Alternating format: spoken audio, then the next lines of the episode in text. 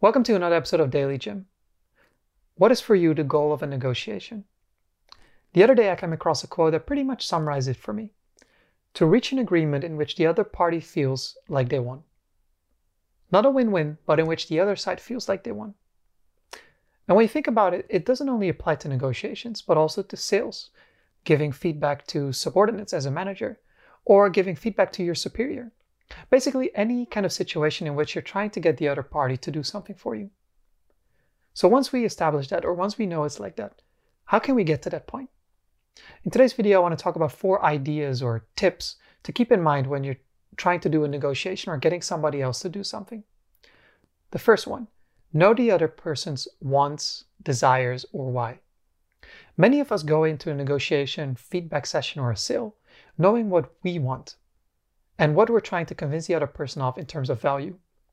But if we don't really know what the other person wants, how can we connect what we're trying to sell to them? And when we leave the conversation, sure enough, we might feel like we won, but how can we make sure the other person won if we don't actually know what they're trying to go for? Too many of us go into these kind of conversations too unprepared. Once you know, however, what the person does want or what the desires are, you can then start changing the narrative, which is the second tip I want to talk about. If you're able, because you know what the other person wants, you're able to change the narrative or the perspective to such an extent that what you're trying to, what kind of value or feedback you're trying to give to the other person, you can connect it with something they want. And all of a sudden, there's an emotional connection established there. Imagine you're a salesperson trying to sell a luxury car with a powerful engine. The other person is a person that's looking for something that raises their status or their reputation among other people. But if you as a salesperson doesn't know that and focus too much on the engine, how much horsepower it has, how quickly it can accelerate, sure enough, you're selling the car, but you're not really making that emotional connection with the person. But instead, if you focus on celeb- certain celebrities that actually have this car, all of a sudden you're connecting the value that you can offer with this car to the value that the person is looking for. Because a car that is owned by celebrities definitely raises the status of the individual if he or she also owns that car. Once you've established that connection, then it comes to the third point, which is the logical process. What I mean by the logical process is people need to take a certain action. It can be one thing, it can be a process, a few steps that need to be taken. Whenever you want to want somebody to make a change, whether it's a purchase or whether it's actually a change in behavior or so, it requires a lot of steps. But in order to make that as easy as possible, you want to lay it out for them. The emotional connection has been established, the value has been illustrated to the other person. Then, by making it as easy for them to at least take one single step, and whether there are more steps required or not, but making that first step as easy as possible, telling them what to do, all of a sudden they can follow it so easily that they don't even have to think about it.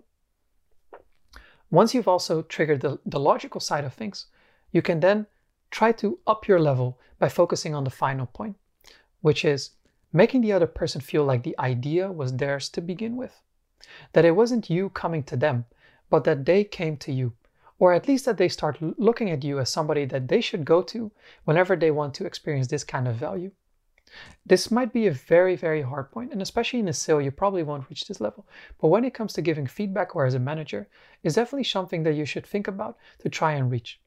Because once a person feels like the idea came from them, they no longer feel like they're being forced to do something or pushed to do something, but instead that everything came from within.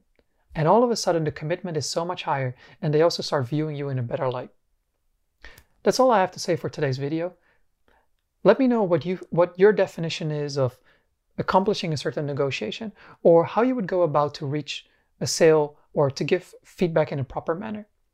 And if you're interested in more videos like this to try and improve your efficiency, effectiveness, or productivity, be sure to follow my channel or to subscribe to my channel.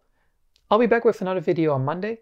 I wish you all a nice weekend and definitely have a nice day today.